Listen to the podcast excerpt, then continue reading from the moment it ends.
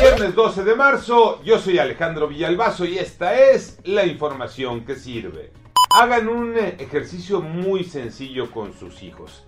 Denles una hoja blanca, una pluma, un lápiz.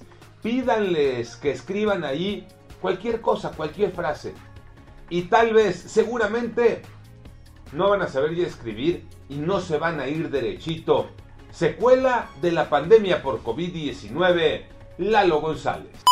Vaya ejercicio tan difícil esto de escribir a mano, ¿no? Para algunos chavos, entre la falta de clases en las escuelas, la falta de tomar apuntes como antes lo hacíamos, bueno, los especialistas indican que esta falta de escritura a mano lo que está haciendo es que los chavos no desarrollen algunas capacidades, jerarquización de ideas, por ejemplo, la concentración también, retención de conocimientos. Los chavos inclusive ya no saben ortografía, ya no saben cómo escribir.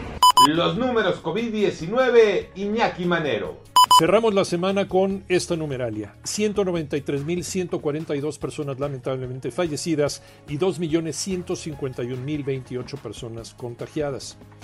Entre diputados hubo críticas al subsecretario Hugo López Gatel. El presidente, por cierto, de la Comisión de Cultura, Sergio Mayer, calificó de irresponsable a Gatel por culpar a los medios de sus errores personales. De hecho, pedirá la comparecencia de Gatel para que explique el mal manejo de la pandemia. Hay otro.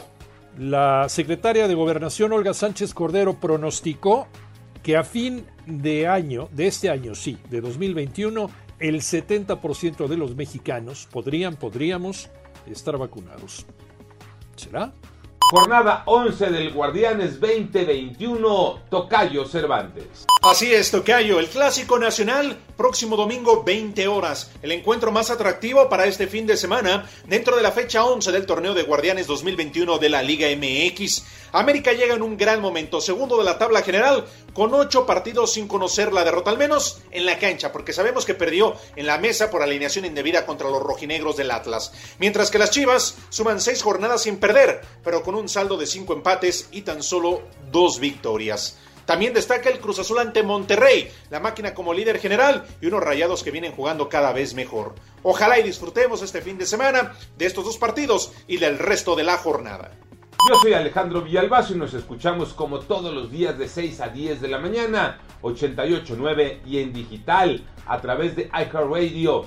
Pásenla bien, muy bien, donde quiera que estén.